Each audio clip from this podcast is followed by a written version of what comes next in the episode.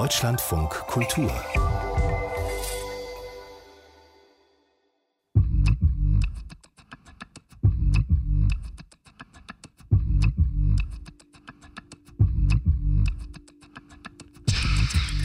Voice Versa. Zwei Sprachen, eine Story.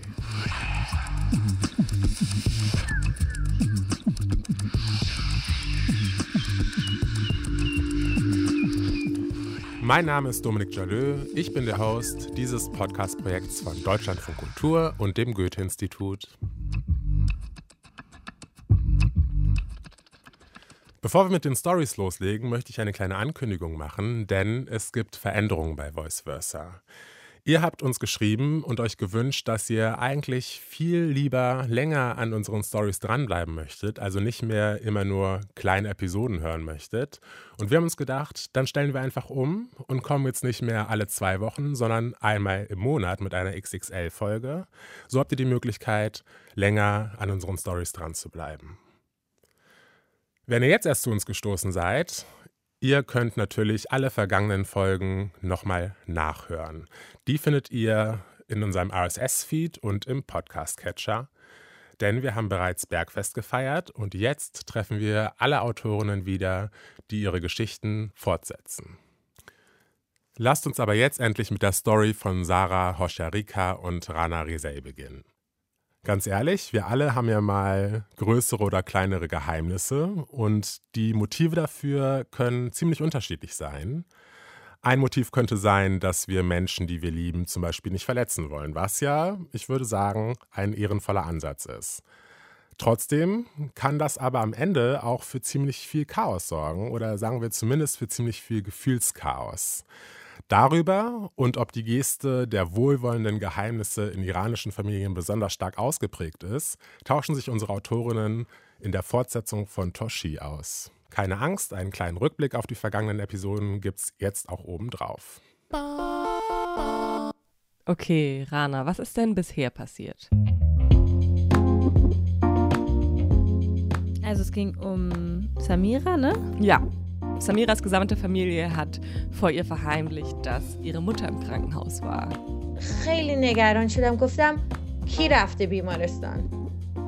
Und wir haben von Roja gehört, die selber vor ihrer Mutter ein Geheimnis hat. Und zwar, dass zwei ihrer Onkel vor einigen Jahren schon verstorben sind. Und sie hat es bis heute ihrer Mutter noch nicht erzählt. Oh, چه کار سختی به مامان خودت بگی که دوتا از برادراش فوت کردن. Ja, also es geht um Geheimnisse und wer die erzählt und wieso die erzählt werden und wie es sich anfühlt, wenn man was nicht weiß. Und jetzt geht's weiter. Shurukani.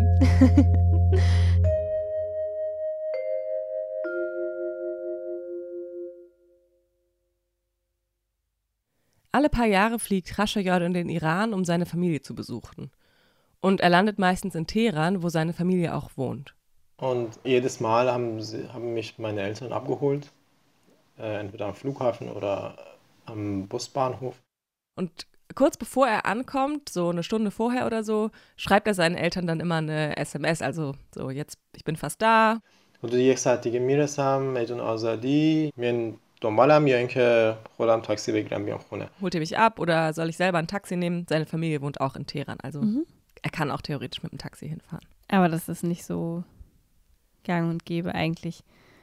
Also eigentlich wird man immer abgeholt Ja, vom Tiraner Flughafen. Genau, eigentlich wird man immer abgeholt, aber irgendwie war dieses Mal die Antwort, die er von seinen Eltern bekommen hat, so total schwammig. جوابشون خیلی ناواضح بود که چی کار میکنن و اینا و آخرش در نهایت نوشتن که اه، نه عموت میاد برات میداره و اینا Okay, also hatten seine Eltern keine Zeit oder warum sollte jetzt gerade der Onkel kommen und ihn abholen? Ja, das wusste er irgendwie auch nicht so ganz genau und er fand es schon ein bisschen komisch, weil seine Eltern ihn halt sonst immer abholen. Hm. Ich finde das auch ein bisschen komisch. Also es ist jetzt auch nicht so ungewöhnlich, dass der Onkel kommt, aber wenn die Eltern noch da sind, ist es, also würde mir das auch komisch vorkommen, dass nicht die Eltern am Start sind, sondern der Onkel. Genau das gleiche hat er auch gesagt. Okay. So, schon ein bisschen komisch, aber konnte ja sein, dass sie irgendwie eine Party organisieren oder irgendwas, keine Ahnung, oder wir Besuch, Besuch hatten. Und dann ist er am Flughafen angekommen und sieht dann auch schon seinen Onkel und die Frau von seinem Onkel, was auch irgendwie schön war, weil die verstehen sich auch gut. Aber nicht mal seine Brüder, die auch in Teheran wohnen, sind da, um ihn abzuholen. Oh. Oh, ich hätte an seiner Stelle schon jetzt richtig, richtig Horrorvorstellungen. Ja. Auf jeden Fall begrüßen sie sich dann ganz normal und ähm, freuen sich, dass äh, Rashayar jetzt im Iran ist und so und gehen dann zum Auto. Und beim Einladen sieht Rashayar aber, dass es schon ein paar Taschen im Kofferraum gibt. Dann frage ich, ja, wo, wo, was, was, was ist los? Was machen wir jetzt? Und dann meinten sie, ja, wir fahren nach äh, Khorramabad, irgendwo dort, wo wir alle, die ganze Familie herkommt. Ähm, das ist im Westen von Iran. Und ich dachte, okay, interessant. Genau, dann äh, sind wir gefahren und das war auch eigentlich schon schön. So eine Reise mit dem Onkel und ich mag ihn und mit seiner Frau. Also es war trotzdem witzig. Ja, es war irgendwie gut. Die Stimmung war gut. Sein Onkel kennt die Strecke mega gut, weil er eine Zeit lang immer hin und her gependelt ist. Und sie haben sich die Fahrt über auch eigentlich richtig entspannt unterhalten, obwohl es irgendwie dieses komische Gefühl bei Rashaya gab, dass irgendwas vielleicht nicht so ist wie sonst. Hat er die gefragt? Nee, es war dann irgendwie auch okay. Sie haben halt gesagt, ja, wir fahren jetzt dahin und dann dachte er, vielleicht fahren wir halt zu Verwandten, die da noch wohnen oder so. Aber ohne seine Eltern gesehen zu haben. Ja, ohne seine Eltern gesehen zu haben. Direkt zu den Direkt Verwandten. zu den Verwandten. Also ich hätte sofort gefragt, was los ist. Ja, Aber naja, im Nachhinein sagt man das so einfach, ne? In der Situation. ja. Man ist müde, man hatte einen langen Flug hinter sich und ist überhaupt auch aufgeregt und ja, vielleicht ist dann einfach, man ist vielleicht einfach auch nicht in der Lage, das so sozusagen so aus der Vogelperspektive zu sehen, sondern ist halt so. Und man will ja auch nicht undankbar sein dem Onkel gegenüber. So, wieso holst du mich jetzt ab und nicht meine Eltern? Man ist es ja auch nett irgendwie, dass die einen abholen. Mm, Die Autofahrt ist, ich würde sagen, acht Stunden, wenn man entspannt fährt. Und so irgendwas wie 70 Kilometer vor Khorramabad gibt es eine Gabelung. Also so die Straße, genau. Äh, es gibt dann einen anderen Weg Richtung einer anderen Stadt, wo meine Mutter herkommt. Und anstatt dass sie rechts nach Khorramabad abbiegen, biegen sie links ab nach Durut. oh. Und dann habe ich mich habe ich sie gefragt, hä, wohin fahren wir denn? Ich dachte, wir fahren nach Khorramabad, warum fahren wir jetzt nach Durut? Und dann haben sie gefragt, ja, ja, wir machen jetzt, wir fahren jetzt kurz dorthin. Ja, dann kam wirklich komische Stimmung auf. Vorher war es irgendwie noch Mhm. okay und allen war, glaube ich, klar, dass es nicht so verläuft wie sonst immer, aber mit dieser Abbiegung Richtung Durut war irgendwie klar, dass wirklich irgendwas nicht stimmt. Und plötzlich wurde es auch ganz still im Auto, bis der Onkel plötzlich angefangen hat, über die ganz großen Themen zu sprechen. Oh Gott. So das Leben an sich und. Ja, das Leben an die sich. Die Bedeutung. Was denkst du darüber? Was ist das für dich? Und, und, und hat er dann gefragt, was los sei? Ja, da waren sie dann schon kurz vor dem Haus seiner Großmutter, die nämlich noch da ähm, in, dies, in Durut ähm, ihr Haus hat. Und da hat Mhm. Khashoggi mir erzählt, dass es im Iran so ist, das wusste ich auch nicht, ähm, dass man vor dem Haus von einer Person, die verstorben ist, so große Banner aufhängt. Und das Haus seiner Großmutter war voll von diesen Bannern. Oh nein. Also jede Familie, jede bekannte Familie bekennt sich dieser Person da, also ja, mit so einem Banner. Und die sind schwarz und darauf steht äh, und unser herzliches Beileid, sowas. Was steht da auf Farsi drauf? Auf Farsi stehen meistens zwei Sprüche, irgendwas. Ein, es gibt einen arabischen, das ist Enna lillah wa enna alayha raji'un, irgendwas wie äh, wir sind vom Gott und wir kehren zu ihm zurück. Und äh, ähm, das andere, عرض تسلیت به همه بازماندگان و از اینجور چیزا یه چیزی شبیه این که آره یه مثل همدردی با کسایی که باقی مونده هستن و اینا Genau, und dann habe ich mich dann schon erschrocken und dann dachte ich, what the fuck, was haben Sie hier? Warum machen Sie, also was, Sie haben das mir nicht gesagt und dann komme ich rein und das war ein Riesenhaus und da draußen stehen meine Cousinen, Cousins und meine, also alle stehen da. Weißt du, so, du bist so direkt am Eingang des Hauses und bist du irgendwo in diesem Raum bist, wo alle sich so aufhalten und irgendwie trauern. Ähm, es dauert, weiß ich nicht, so wie eine, eine Minute, bis wenn man so läuft, langsam läuft. Und du hast praktisch eine Minute Zeit, um dich auf diese Realität zu bringen und, ähm, und dann in die Rolle des Sohnes von dieser Mutter, deren Mutter gestorben ist, zu bringen. Und dann komme ich rein und dann meine Mutter heult so krass und dann meine Tante und meine Onkel. Es ist schon irgendwie, wenn ich jetzt darüber nachdenke, das ist schon ganz skurril, weil man denkt, also in dem Moment kam es mir so vor, als es, als alle darauf gewartet haben, meine Reaktion darauf zu sehen. Weißt du? Und das hat mich enorm unter Druck gesetzt, weil ich war sehr überfordert mit, mit allen ganzen Menschen, die alle so total so traurig waren und schwarz angezogen waren und diese ganze Stimmung da. Oh nein. Ja. Das ist so traumatisierend. Voll. Also für alle, aber vor allem für ihn einfach. Oh. Ich finde es so eindrücklich irgendwie, dass er sagt, man hat eine Minute Zeit, um sich auf das Trauerniveau von allen anderen zu bringen. Und es stimmt, also das Mhm. ist so, ja, dass das halt von einem Ja. erwartet wird, dann ist irgendwie echt heftig. Mm.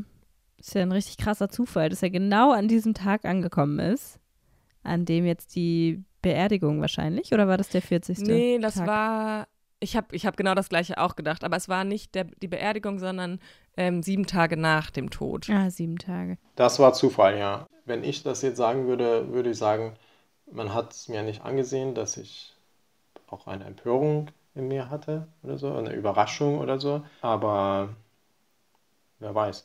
Ich war auf jeden Fall nicht nur traurig, sondern auch, also auf, auf jeden Fall sehr überfordert. Ich glaube, man muss keine Familie im Iran haben, um sich vorstellen zu können, dass das eine sehr schwierige Situation war. Ich denke, es ist voll leicht, paranoid zu werden. Wenn Khashoggi nächstes Mal in den Iran kommt, weiß er ja nicht, was auf ihn zukommt wieder. Oder überhaupt, wenn er in Deutschland ist, weiß er ja auch nicht, was im Iran passiert, Ja. wenn ihm die ganze Zeit Dinge verheimlicht werden. Ja, das kann irgendwie so richtige Langzeitschäden haben, so eine Situation. Ich habe jahrelang das, mein Vertrauen verloren in meine Familie.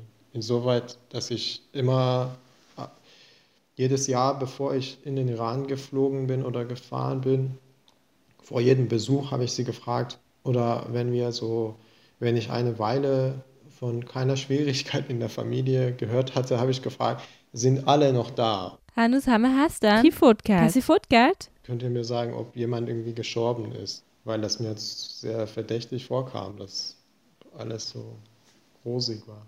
Also ich finde es wirklich sehr krass, dass, dass sie das gar nicht checken, dass man an diese Menschen denkt im Alltag. Weißt du? Ich denke an meine Oma ab und zu und dann, wenn ich erst später erfahre, dass diese, die ganzen drei Monate in letzter Zeit, als ich an sie gedacht habe, gab es sie gar nicht. Das ist ähm, ich kann es mir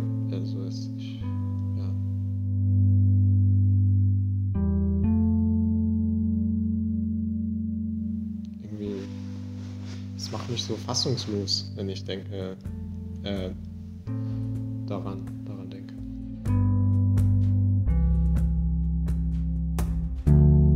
من احساس میکردم بهم خیانت شده تو این موقعیت یعنی که یه ام، چه می‌دونم، به آلمانی میگن اه، übergangen werden مطمئنا براشون اینطوری نبوده که خ- برای خشایار مهم نیست حالا مثلا فلانی فوت کرده اما ظاهرا خیلی هم جدی نگرفته بودن این مسئله رو برای همین این منو فکر کنم خیلی عصبانی کرد Klar, er wird ausgeschlossen, so, ne? Man wird einfach ausgeschlossen, wenn man nicht, wenn man es nicht selber mitbekommt. Ja, total. Khashoggi hat dann auch seiner Familie gesagt, dass sich das so für ihn einfach nicht gut anfühlt. Und dass er sich wünscht, dass sich das ändert, dass er die Dinge schneller erfährt, wenn irgendwas passiert ist. Dass er Sachen direkt wissen möchte, ohne so eine krasse Verzögerung. Und dass er keine Lust hat, nochmal in so eine Situation zu geraten wie die mit seiner Oma. Und das hat in seiner Familie richtig zu Streit geführt. دعوا که ما تو خانوادم اونجوری دعوا نمیکنیم که مثلا بحث داد و هوا رو نبشه مگر اینکه مگر اینکه بابا میخواد دعوا کنه ولی ما خود ولی من گفتم که امیدوارم که آخرین بارتون باشه که چیزی از من پنهان می‌کنین Also er sagt wirklich wehe, wehe, das passiert noch einmal und droht seiner Familie damit. اینکه به من نمیگین کی مرده یا چه جوری مرده یا کی مرده فقط در خودتونه که راحته که نگین وگرنه از از اون طرف به حال اون غم و ناراحتی که من متحمل قرار بشم رو یک زمانی متحمل میشم اما با تاخیر ماها بعد با تاخیر همه به زندگی عادیشون برگشتن همه دارن دوباره زندگی می‌کنن و حتی بچه های اون کسی که فوت کردم دیگه تموم گذشتن ازش. بعد من می‌رسم اونجا و همه می‌خوان هیچ کسی دیگه حوصله نداره در مورد حرف بزنه که آره فلانی مریض بود اینطوری اونطوری. Ich finde es irgendwie so interessant, weil es ja keine langfristige Lösung ist. Also man kann ja nicht für immer nichts sagen quasi. Früher oder später wird die Person es sowieso irgendwie erfahren. Ähm, also es ist nur eine Lösung für genau diesen Moment, in dem man die heile Welt für die andere Person noch wahren kann. Mhm. Und selbst dann ist es eigentlich eher eine Lösung für einen selber und nicht für die andere Person. Und selbst für einen selber ist es ja nicht mal eine richtige Lösung, weil ich mir auch vorstellen kann, dass je länger diese Personen dann damit warten, desto schwieriger wird es doch auch, das zu erzählen. Mhm. Also es wird ja doch nicht einfacher, das den Tod der Oma zwei Wochen später zu erzählen oder vier Wochen später. Weil dann fragt Rascha ja, ach ja, wann war das übrigens? Ach ja, äh, das war vor zwei Wochen oder einem Monat oder zehn Jahren. Ja. Ja. Und wie hat seine Familie darauf reagiert, als er gesagt hat, dass er das anders machen möchte? Oder haben sie das überhaupt, haben sie Verständnis dafür zeigen können? Ähm, ja. Eigentlich haben sie voll positiv reagiert.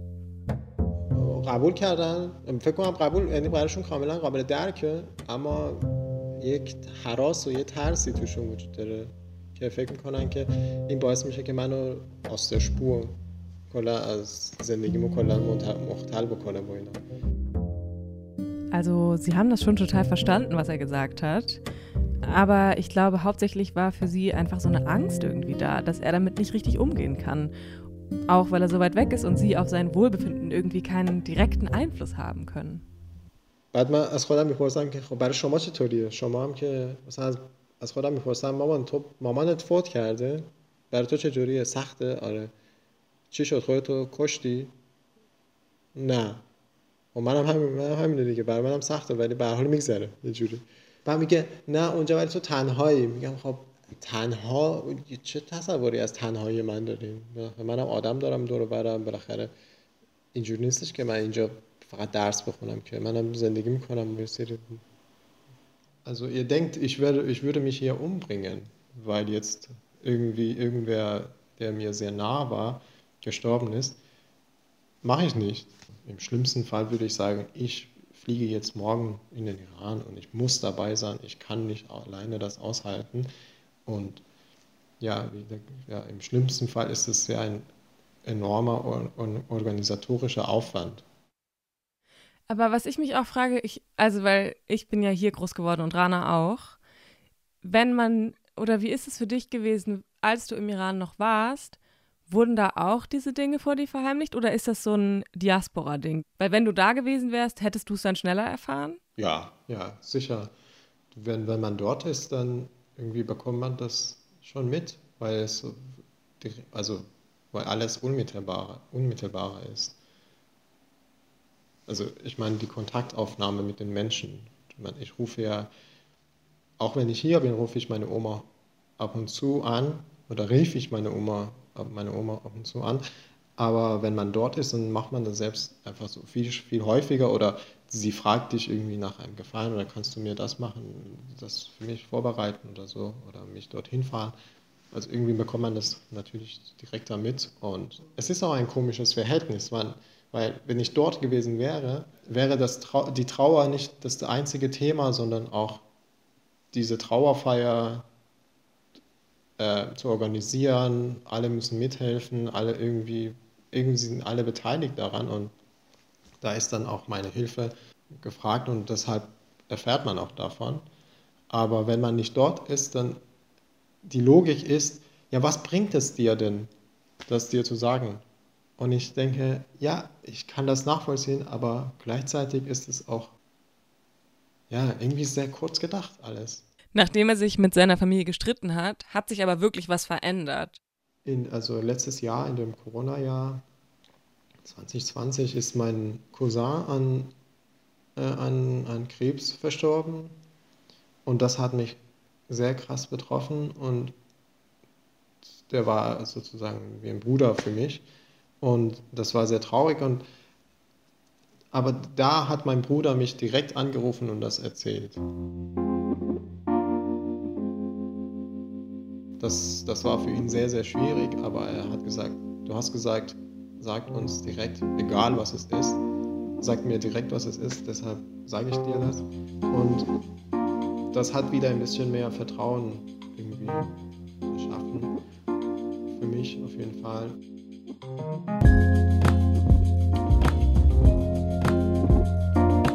Ich glaube für sie auch, weil sie auch gemerkt haben, ja, er kann das irgendwie verkraften, deshalb kann man ihm eben das auch sagen. Ich glaube, in solchen Sachen muss ich ihnen Sachen beibringen. Also ihnen diese Angst wegnehmen, dass sie verstehen ich bin schon, ich bin schon stark genug und ich verstehe, was Tod ist.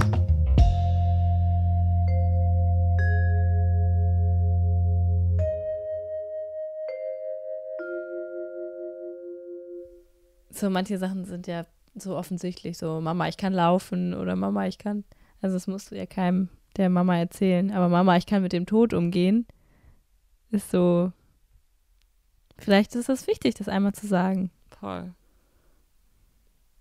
auch ein bisschen schwierig.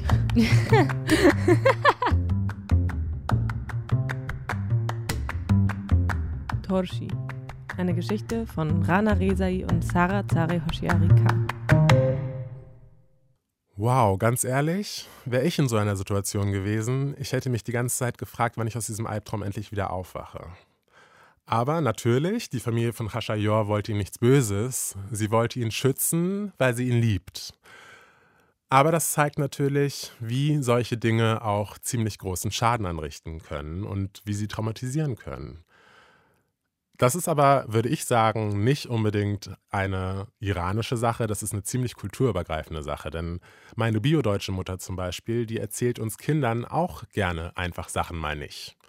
Neulich hat sie uns zum Beispiel mal so ganz nebenbei erzählt, dass sie vor kurzem eine UP unter Vollnarkose hatte. So ganz nebenbei, als wäre es nichts gewesen. Klar, sie wollte, dass wir uns keine Sorgen machen, aber wir hätten es eben doch auch ganz gern gewusst.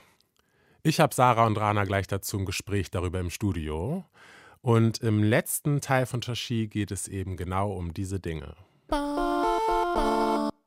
Okay, Rana, wir haben über so viele persönliche Geschichten jetzt erzählt. Aber ich frage mich, wieso ist das eigentlich so? Hm, wieso ist was so? Also wieso diese ganzen Geheimnisse?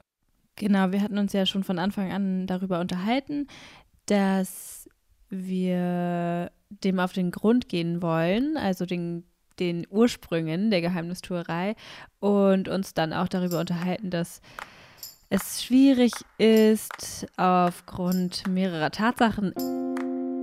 Erstens, wir sind keine Soziologinnen. Zweitens, der Iran ist ein Vielvölkerstaat. Mhm. Also es ist überhaupt kompliziert, eine generalisierte Aussage zu treffen über Geheimnisse im Iran, weil es so viele verschiedene Völker gibt dort einfach. Total. Und wir wollen hier auf keinen Fall irgendwas generalisieren. Es geht, glaube ich, nur darum, dass wir ein paar, vielleicht sowas wie kulturelle Konzepte oder so, kennengelernt haben im Laufe dieses Podcast-Projekts und die irgendwie mit Geheimnissen in Verbindung stehen. Also vielleicht. Ja, asan hichi demidonim.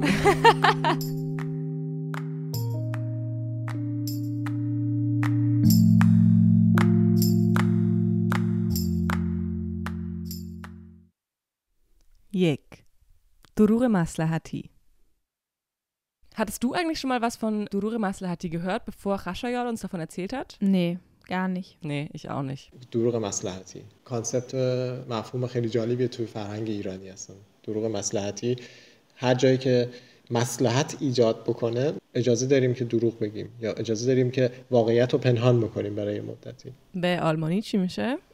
دروغ که میدونی چی میشه؟ آره دروغ میشه لüge نه؟ آره مسلحتی میشه شاید gutwillig Also im Prinzip geht es darum, dass wenn die Intention einer Lüge quasi ist, den Frieden irgendwie zu bewahren, dann ist es okay, diese Lüge zu erzählen.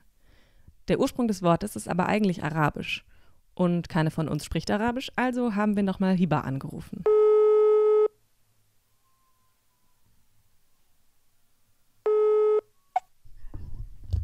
Hi, Hiba. Hi, Lena. Na, wie geht's dir? Da, danke, gut und dir? Hey Hiba, ich bin auch da. Hi, Sarah. Wir haben ihr kurz erklärt, wieso wir sie anrufen und sie wusste sofort, welches Wort wir meinen. Also man sagt das auf Arabisch zum Beispiel Mule Maslahtak. Das bedeutet, das ist none of your business. Also meine Mutter sagt das immer, also zum Beispiel, wenn sie lobt oder so, als wir, wir Kinder waren, das ist Mhm. für, für Masla, Maslahtak, Le Maslahtak. Das bedeutet for your, like, uh, this is better for you, not to know about it. Auf Deutsch gibt es das, glaube ich, nicht, oder? Also ich kenne nur Notlüge auf Deutsch. Mhm. Aber das ist es ja nicht so wirklich. Ja, nee, ich glaube auch irgendwie Notlüge, da will man wieder seinen eigenen Arsch retten. Aber. Genau. Aber Dururimasla Hati, ich glaube, da geht es eher darum, ähm, ja, wieder die An- oder die Situation irgendwie zu retten. Wie durch so eine rosa Brille. Alter. eine gut gutwillige Lüge Mhm. macht das Sinn؟ از Ja. معنیشو میفهمی بود؟ Ja. اوکی. بعضی بعضی وقتا احساس میکنم بعضی کلمه آلمانی رو خودم اختراع میکنم ولی یه چیز خیلی خوب که گودفلیک از از خاطرم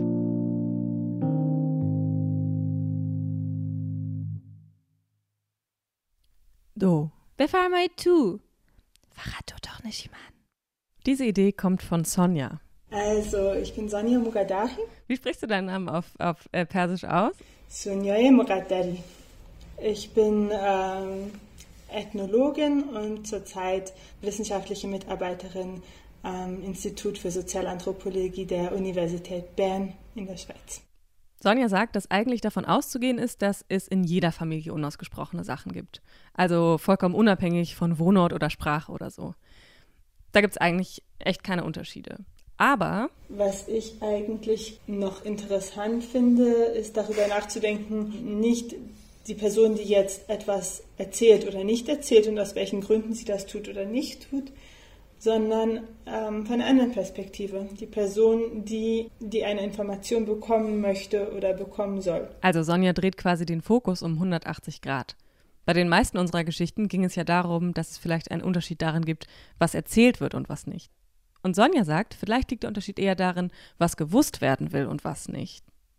Sonja hat erzählt, dass ihr mal ein Familiengeheimnis anvertraut wurde, was ein bestimmtes Familienmitglied betraf. Und sie wusste quasi davon, hat aber die betroffene Person nie darauf angesprochen. Dadurch, dass alle darüber geschwiegen haben, habe ich auch äh, selbst entschieden, das nicht anzusprechen. Und gedacht, ja, wenn ähm, die Person es ansprechen möchte, dann, ähm, dann wird sie das selber tun.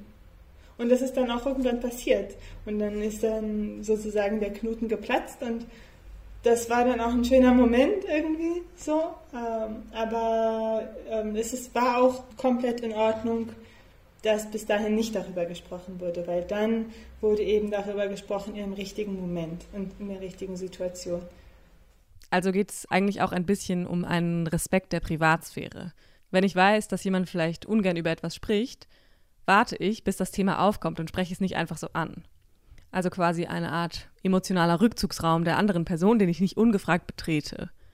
Sonja hat erzählt, dass es dafür im Persischen sogar eine Konzeptualisierung gibt. Da wird der Unterschied gemacht zwischen dem Inneren, dem Innenleben, das ist das Baten, und Zahir, das, was, ähm, dem Außenleben. Wie eine, eine traditionelle Wohnung, wo es auch das Andaruni gab, also das, was jetzt nur für enge Familienmitglieder zugänglich war, und das Daruni, äh, also der halb private Bereich, wo Gäste empfangen werden konnten. Die Idee ist halt, dass das, was mein Innenleben betrifft, das betrifft nur mich und das muss ich nicht nach außen sofort zeigen. Und da hilft mir eben die Sprache auch, ähm, da gewisse Barrieren zu schaffen. Oder eben auch die Zeit, dass ich das erst später sage. Das heißt, du kannst dir dann überlegen, wen du in dein inneres Wohnzimmer einladen möchtest und wen nicht. ja. ja.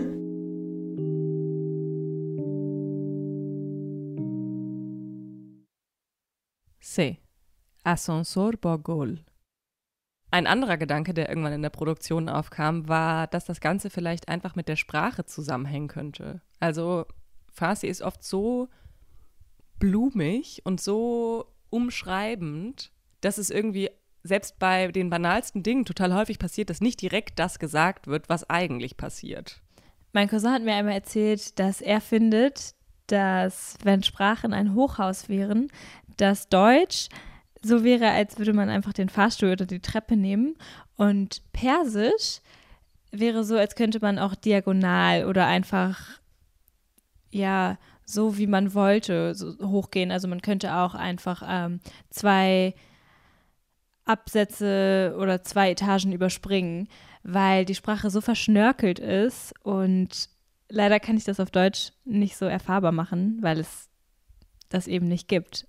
Vielleicht können wir in die Hochhausmetapher irgendwie noch ein Geheimnis reinbringen. Mm.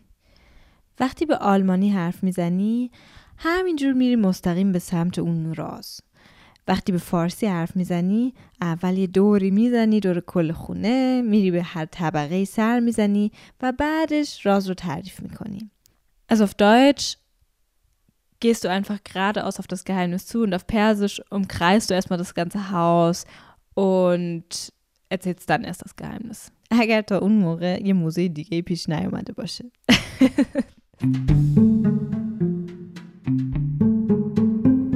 Okay, Rana, es ist ja jetzt unsere letzte Folge. mhm.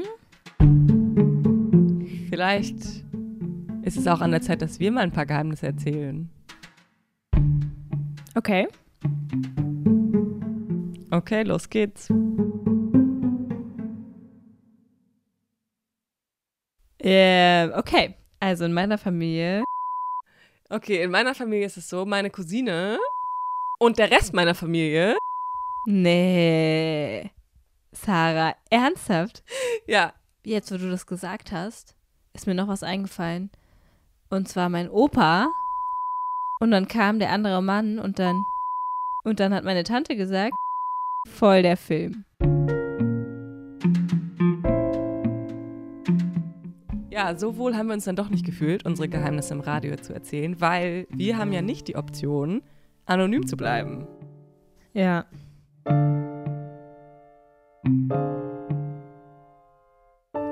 سارا و من خیلی راجع به این موضوع فکر کردیم که آیا دوست داریم رازهای خودمون رو تو رادیو بگیم یا نه؟ و به این نتیجه رسیدیم که خب ما اگه مادر پدرامون مثلا مریضن و به ما نمیگن به ما ربط داره و ما دوست داریم بدونیم و باید بدونیم. ولی رازهای خودمون اگه صادق باشیم به شماها هیچ ربطی نداره Ja, es geht natürlich schon darum, wem man jetzt irgendwas erzählt. Also nicht, dass man gleich allen alles im Radio erzählen muss. Das können wir ja von niemandem verlangen und wollen es auch selber nicht. Aber dafür haben wir uns was anderes überlegt. Was euch mehr was angeht. Also wenn ihr wollt. Wir haben uns jetzt so lange mit dem Thema Geheimnisse beschäftigt, dass wir dachten, wir können vielleicht so eine Art Leitfaden veröffentlichen. Ein Guide dafür, wie man seinen Eltern sagt, dass man gerne nicht mehr möchte, dass sie alles vor einem verheimlichen.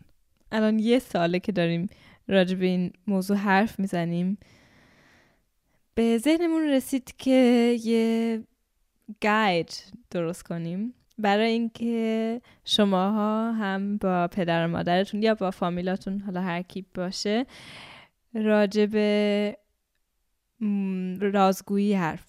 es ist jetzt vielleicht nicht so mega universell, aber es geht einfach darum, dass sich bei uns voll viel verändert hat und dass wir irgendwie dachten, vielleicht können wir anderen Leuten, die auch Bock haben, Dinge ein bisschen früher zu erfahren, darin unterstützen können, wie sie mit ihren Eltern darüber reden. Erstens.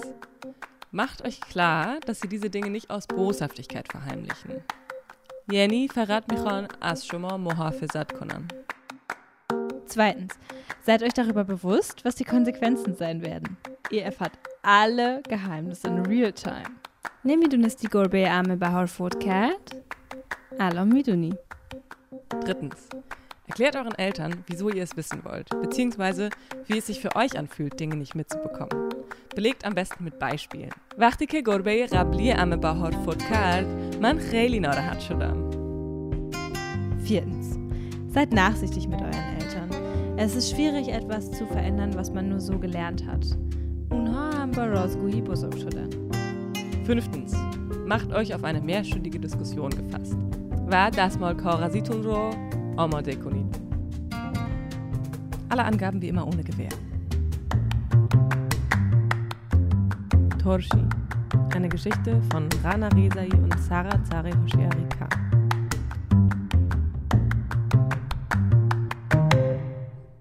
Was für ein sweetes und auch versöhnliches Ende der Story. Jetzt also zu den Autorinnen von Torshi. Herzlich willkommen, Sarah und Rana. Dankeschön. Hallo. Schön, dass ihr euch Zeit nehmt. Ihr habt eure Geheimnisse ja nicht verraten in eurem Stück, weil ihr anonym bleiben wollt. Wie waren denn die Gespräche mit euren Eltern? Konntet ihr Tipps, die ihr unseren Hörerinnen gegeben habt, auch selbst anwenden? Also dadurch, dass ich mich mit Sarah schon zusammen schon länger mit dem Thema Familiengeheimnisse auseinandersetze, war es jetzt mehr ein Prozess als ein einzelnes Gespräch. Und die Tipps, die wir unseren HörerInnen an die Hand geben, sind natürlich 100% aus erster Hand. ja, ich glaube, es war eher so, ähm, genau, es war nicht so, komm, wir setzen uns hin und reden jetzt darüber, sondern eher dadurch, dass wir uns einfach so intensiv damit beschäftigt haben, ähm, war das quasi öfters Teil des Gesprächs. Mhm, verstehe.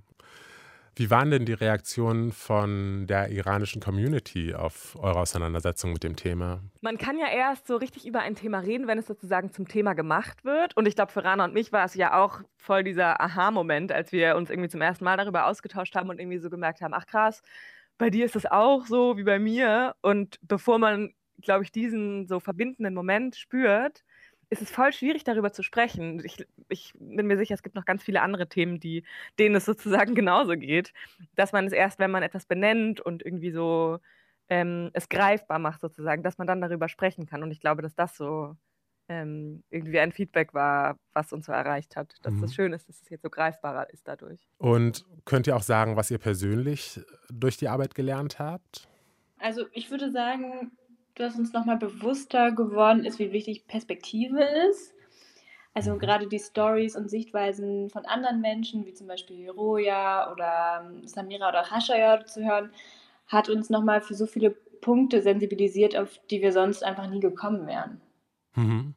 Also von Hashaya haben wir ja zum Beispiel aus erster Hand erfahren, wie seine Familie im Iran selber ähm, auf die Geheimnistuerei reagiert. Und das war jetzt zum Beispiel eine Perspektive, die wir vorher noch nicht so gekannt haben. Unsere Eltern wohnen ja in Deutschland. Mhm. Und das war schon spannend für uns. Ich glaube, was sich auch noch so ein bisschen entwickelt hat, ist quasi, also für mich persönlich zumindest diese Sicht auf diese Art von Geheimnissen. Ich glaube, Rana, als wir angefangen haben, hatten wir so ein bisschen so eine Einstellung von, oh, das ist total doof, diese Geheimnisse sind so blöd. Und auch, also dieses Narrativ wird auch eigentlich durch unsere, die Geschichten, die wir erzählt haben, so ein bisschen verstärkt oder unterstützt, dass es, dass es ähm, ja, dass es oft einfach sehr anstrengend ist, mit diesen Geheimnissen umzugehen.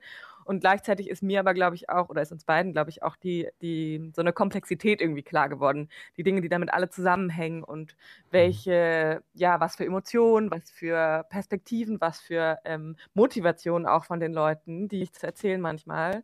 Mhm. Und dass es irgendwie nicht so leicht ist, das alles so zu verurteilen, wie wir das am Anfang, glaube ich, machen, gemacht haben. Mhm.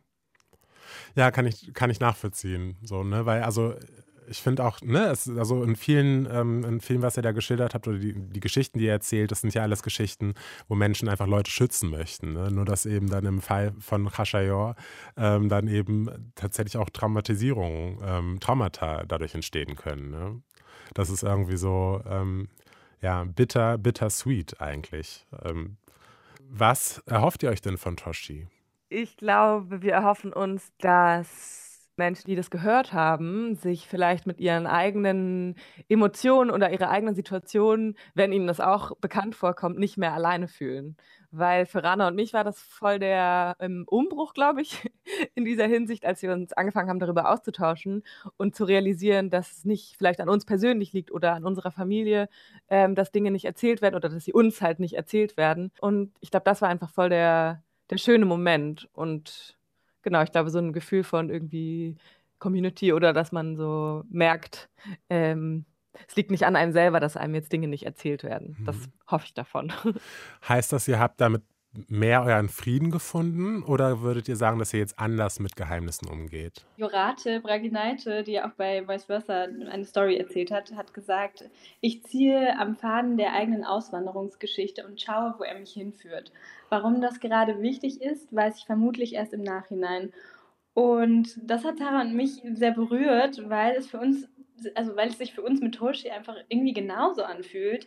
Aha. Und äh, wie Jurate gesagt hat, wir haben auch an diesem Faden der Familiengeheimnisse gezogen und das hat uns bereichert, ja, weil wir uns mit einem Thema beschäftigt haben, mit dem wir uns vorher nicht wirklich oder gar nicht aktiv beschäftigt haben. Mhm. Und genau, wir sind einfach gespannt, wo uns das noch hinführen wird. Schön. Genau, ich glaube gerade das quasi, wir wissen noch nicht genau, was davon alles noch kommt. Ich glaube, es hat irgendwie so ein paar Fässer auch aufgemacht in mhm. uns, oder Rana? ja, auf jeden Fall. Okay, vielleicht hören wir ja irgendwann noch mal an anderer Stelle mehr davon. Und von euch. Ich würde mich auf jeden Fall freuen. Vielen Dank danke, euch beiden. Ja, danke, ja, danke Dominik. Okay, jetzt mal zu einem ganz anderen Thema. Menschen in Not sollte geholfen werden, oder? Und wenn Menschen eine gefährliche Reise auf sich nehmen, bei der sie ertrinken, erschossen oder auf andere Weise getötet werden können, ist es doch wohl klar, dass die Situation in ihrer Heimat so unerträglich ist, dass sie diese Reise in Kauf nehmen. Und wenn man nur einen Funken Empathie empfindet, dann sollte wohl klar sein, dass Deutschland und alle anderen EU-Länder Geflüchtete aufnehmen und willkommen heißen sollten. Da gibt es für mich keine Diskussion. Die Figur Nora aus unserer folgenden Geschichte war zum Beispiel in einer solchen Situation und ist von Syrien nach Deutschland, genau genommen Berlin, geflüchtet. Nora ist eine fiktive Figur, aber sie erzählt die gesammelten Geschichten und Erlebnisse vieler Geflüchteter. Geschrieben haben das Ganze Hiba Obeid und Lorin Celebi. Und Hiba betreut übrigens auch unseren Voice Versa Instagram-Kanal, by the way. Auf Nora prasseln in Berlin auf jeden Fall ziemlich viele neue Eindrücke ein wie zum Beispiel die ganz neuen Gerüche in Lebensmittelläden oder auf der Straße oder auch wie Menschen miteinander umgehen hier. Und natürlich, wie BIPOX können Lieder davon singen, auch Nora erfährt Rassismus und auch Nora wird fetischisiert. Wie zum Beispiel beim Date mit diesem einen Typen, der möchte, dass sie beim Sex Arabisch mit ihm spricht. Und noch der weitere Klassiker, natürlich, Nora möchte in den Club und ihr schwarzhaariger Freund Mohammed kommt nicht rein, ganz ohne Begründung. Sie schafft es rein und dann prasselt diese krasse, freizügige, drogenlastige Clubkultur auf sie ein, die sie natürlich auch erstmal vollkommen überfordert. Es muss schon ziemlich hart sein, wenn dein Selbstbewusstsein schwindet, weil du ja so viel Neues erfährst und eingeschüchtert bist von den ungewohnten Umgängen miteinander wie zum Beispiel bei dem Jobinterview in der Bäckerei. Ich hoffe, Nora kriegt den Job.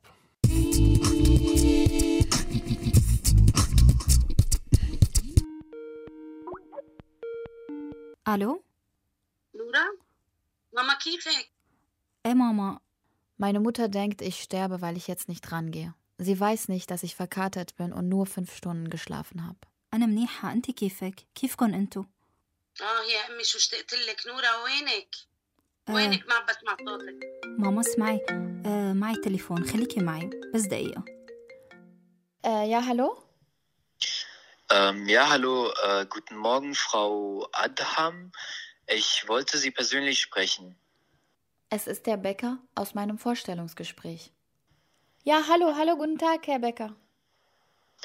Ähm, ich möchte Ihnen mitteilen, dass wir uns leider für jemand anderen entschieden haben. Mm, jemand, der mehrjährige Erfahrung im Bereich der Gastronomie hat. Ähm, aber ich wünsche Ihnen viel Glück bei der Arbeitssuche. Oh, okay. Danke. Dankeschön. الو نورا بعدك هون عم تسمعيني امي الو نورا ايه ايه امي عم بسمعك عم بسمعك ماما ماما حبيبتي افتحي Wie soll ich الفيديو bitte يلا meiner Mutter افتحي erklären, warum ich Augenringe ايه habe? ماما شايفتيني هاي فتحت فيديو Wie soll ich ihr sagen, dass schlank sein oder dünn, wie sie sagt, hier eine schöne Sache ist und keine Krankheit bedeutet. Obwohl ich in Deutschland gar nicht zu den Schlanken zähle. Wie soll ich ihr erklären, dass ich gestern zu der seltsamsten Musik bis 6 Uhr morgens getanzt habe?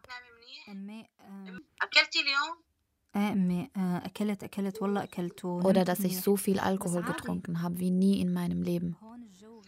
Wie soll ich ihr von gestern überhaupt erzählen? امي شو أخبارك؟ احكي لي عنك. شو صار معك مشان الشغل؟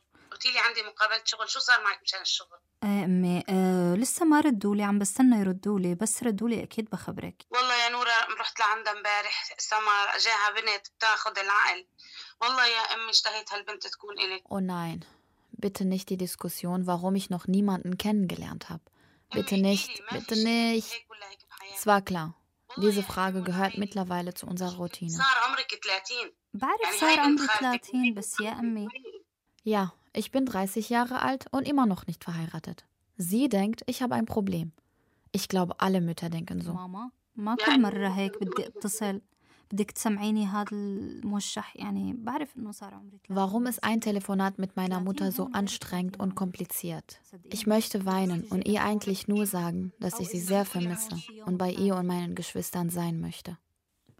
بعدين من زمان أنا موضوع الأولاد براسي كتير معقد وهيك يعني م- هلأ خليني أضبط حياتي بالأول بعدين بنحكي إنه بدي ألاقي شريك حياة وأعمل عيلة وأولاد أنتي عم تاخدي أدويتك؟ Ich würde ihr sehr gerne sagen, dass es mir nicht gut geht.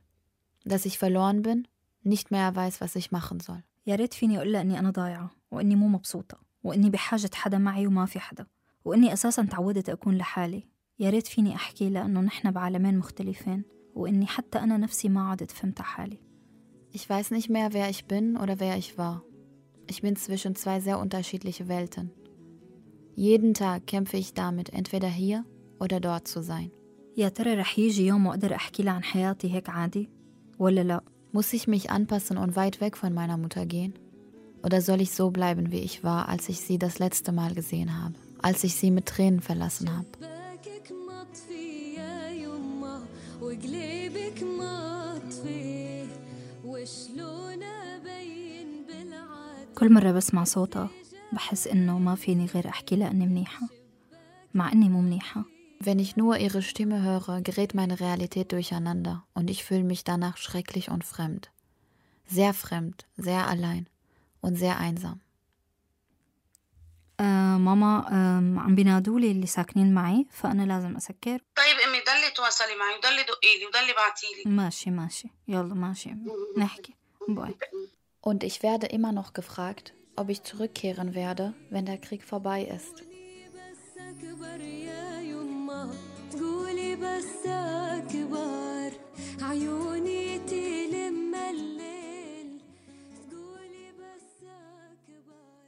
Okay, wow. Sie wird also wirklich gefragt, ob sie irgendwann wieder zurück nach Syrien will, wenn der Krieg vorbei ist.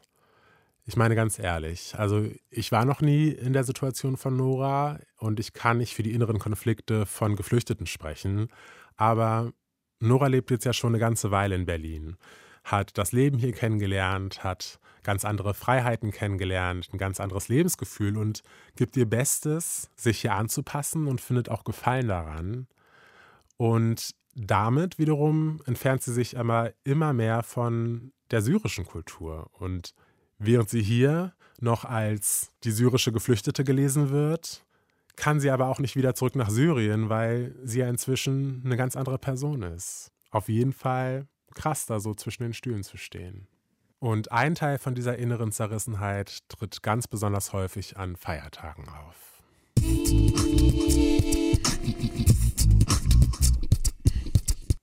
Heute ist der letzte Tag von Ramadan. Morgen beginnt das Zuckerfest. كيف اجواء العيد عندكم كل عام وانت بخير كل عام وانتي بألف خير يا أختي ما بتتخيلي قد إيه أنا اشتقت لك Seit morgens hört mein Handy nicht auf zu klingeln. Ich bekomme so viele Nachrichten von meinen Tanten, Onkeln, Cousinen, Cousins. بينعاد عليكي بالخير والصحة كيفك طمنينا عنك كيف برلين انت منيحة؟ Sogar die Nachbarn von der Freundin meiner Tante schreiben. Also von ganz Aleppo. بكرة العيد Die Leute gratulieren sich und schicken sich Grüße per WhatsApp. رمضان ما كتير بيعني لي شخصيا بس هو الشهر يلي بحسسني بالوحدة لأني بعيدة عن عيلتي Ich sollte eigentlich glücklich sein. Ich fühle mich aber wieder so einsam. Jedes Mal, wenn ich denke, mir geht's hier in Deutschland gut, kommt sowas und bringt mich voll durcheinander. Ich vermisse alles. Essen vorbereiten, die ganze Familie am Esstisch, alle warten zusammen auf den Maghrib-Gebetsruf, um den ersten Schluck Wasser zu trinken.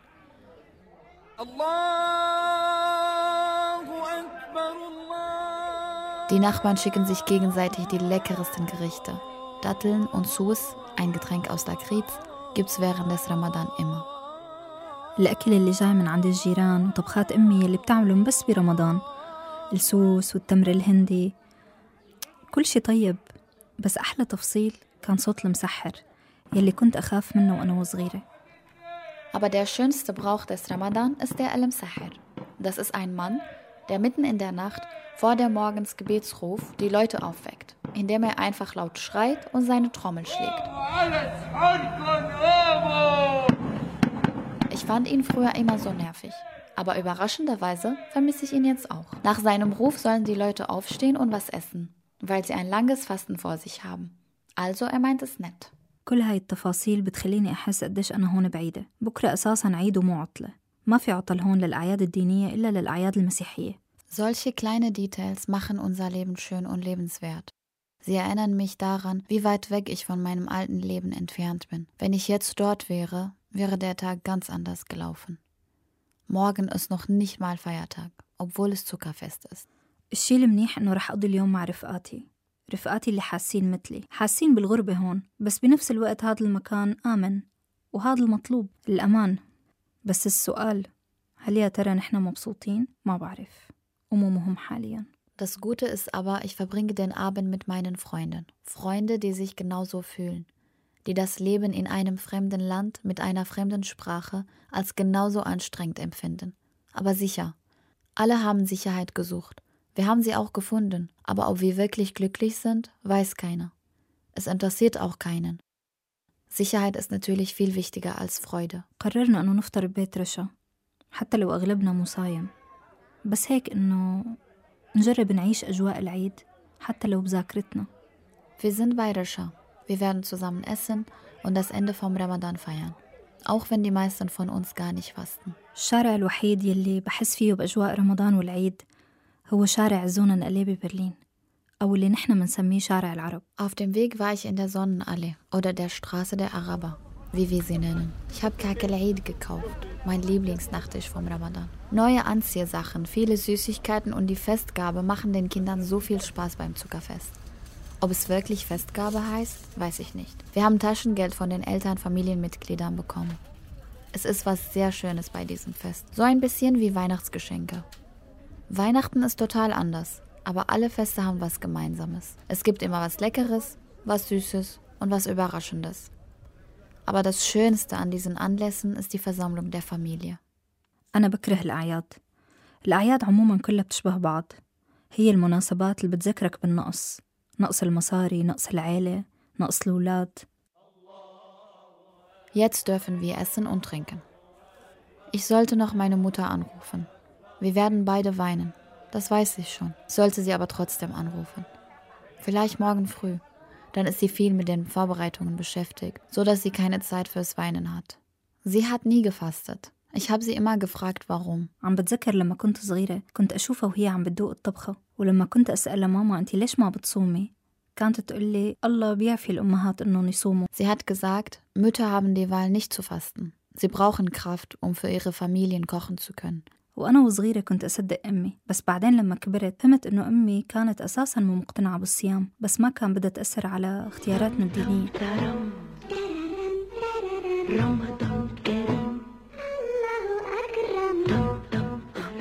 Ihre Ausrede ist wie meine, nur schlimmer. Meine war, ich habe meine Tage. So einfach. لما كبرت أنا بطلت أصوم وكان عذري دوما إنه جايتني الدورة Hier muss ich keine Ausreden finden. Ich muss nicht lügen oder heimlich essen wie dort. Wie alles andere in unserer Gesellschaft. Kann man alles machen, aber niemand darf davon erfahren.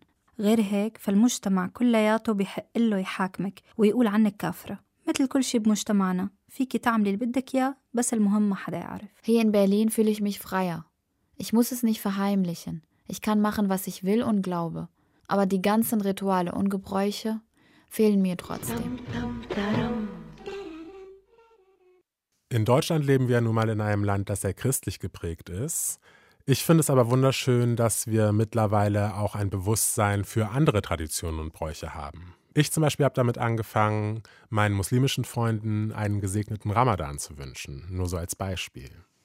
Wir sind bereits am Ende mit dieser Episode, aber ich möchte noch eine kleine Ankündigung machen, denn wir überlegen, eine zweite Staffel Voice Versa zu machen und dafür brauchen wir euch. Wir wollen euer Feedback. Schreibt uns auf Instagram oder Facebook, was euch an Voice Versa bisher gefallen hat, was ihr euch für die Zukunft wünscht und welche Geschichten euch noch interessieren würden.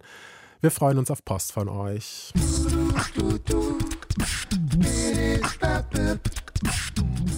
Mein Name ist Dominik Jalö.